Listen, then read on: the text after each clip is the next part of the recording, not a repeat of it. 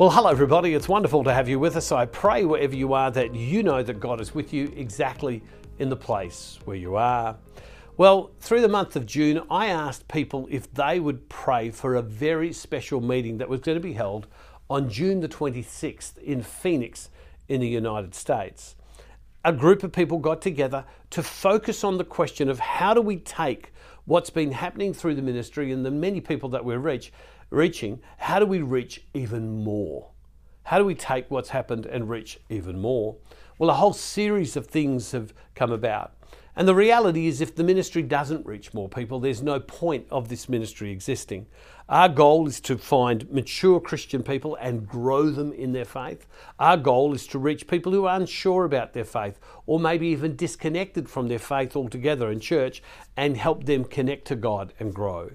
The truth is, the majority of people will never hear the, the, the, gospel message because they don't go to church, they don't hear about the things that are happening.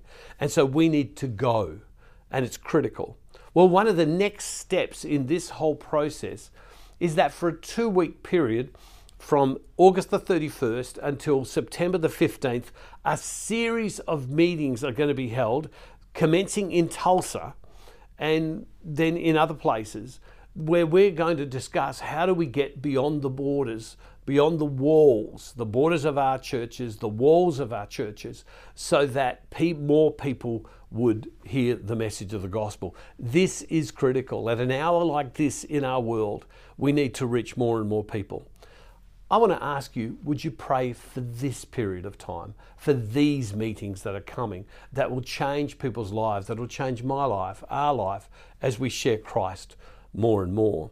Now, I could, there's lots to tell about what's happening, but I don't want to take up time in the daily devotionals or in the Impactors online service. I don't want to take up time from the Heart Women's Ministry or from our television programs or from the prayer events such as the Rosary that we do. I, I, I don't want to take time from those to explain it. If you feel led to join me in prayer, and I pray you would, can I ask you to go to this address, type this address into your uh, browser it's not an email address, but type this into your browser and let me know that you'll pray, and then I will send you some very specific stuff on prayer. This has the potential to change people's lives and many people's lives in places all over the world. This is really important, and I'm asking you, not for me, but for others. I, I, I want nothing more from you that you would pray, and I will send you some stuff to help you with that, and we'll pray with you please join me to pray for this period of time and these meetings that will be held between August 31st and September the 15th. Well, in our daily devotional today, we're talking about in this series going deeper, going on a deeper walk. I want to go straight to the scriptures.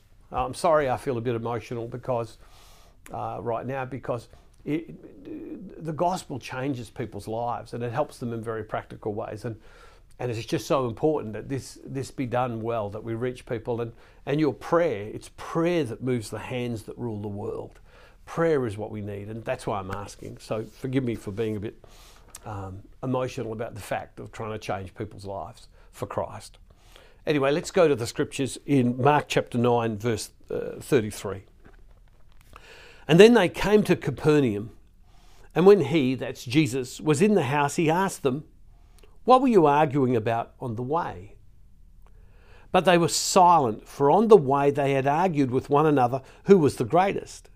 He sat down, called the twelve, and said to them, Whoever wants to be first must be last of all and servant of all. And then he took a little child and put it among them, and taking it in his arms, he said to them, Whoever welcomes one such child in my name welcomes me, and whoever welcomes me welcomes not me, but the one who sent me. Jesus is with them. He goes to Capernaum, and many people say this was where, where his home was.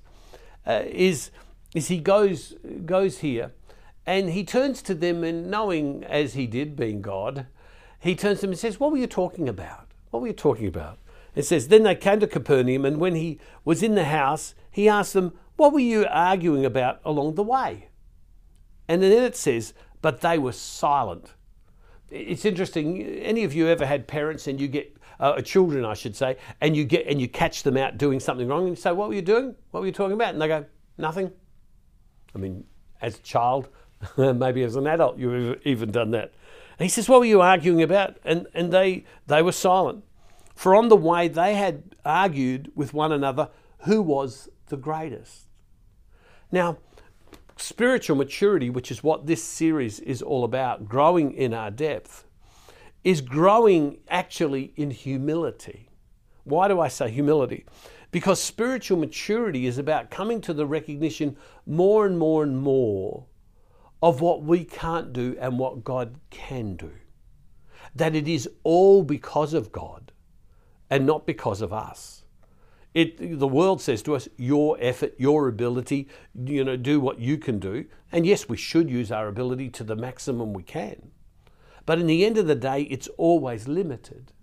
I wrote in my prayer journal this morning God, you made the whole world. You know everything, and you are everywhere. And here am I.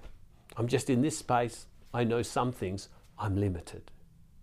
And, and so humility is coming to a genuine recognition of who you are.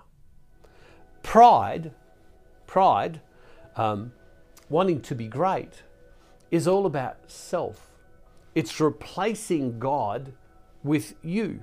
It's replacing uh, God with what you feel about yourself. And so read it again.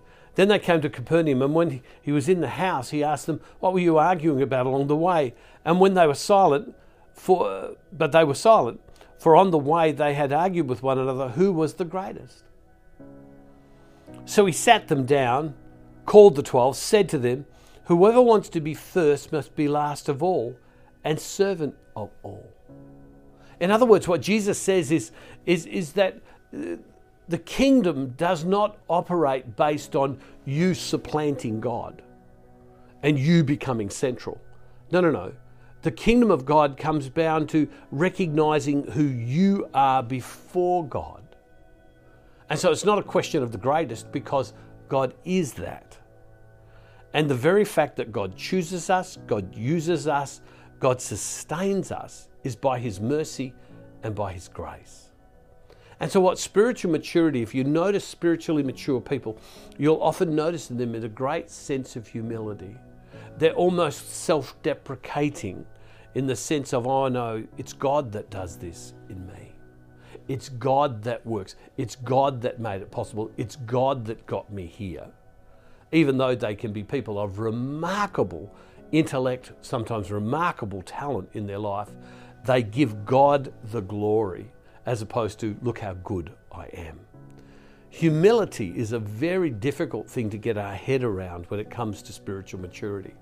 Because as we grow and as we develop and we become more mature in life, we develop talents, gifts, experience, wisdom. And if we're not careful, we begin to hold on to that and we replace God.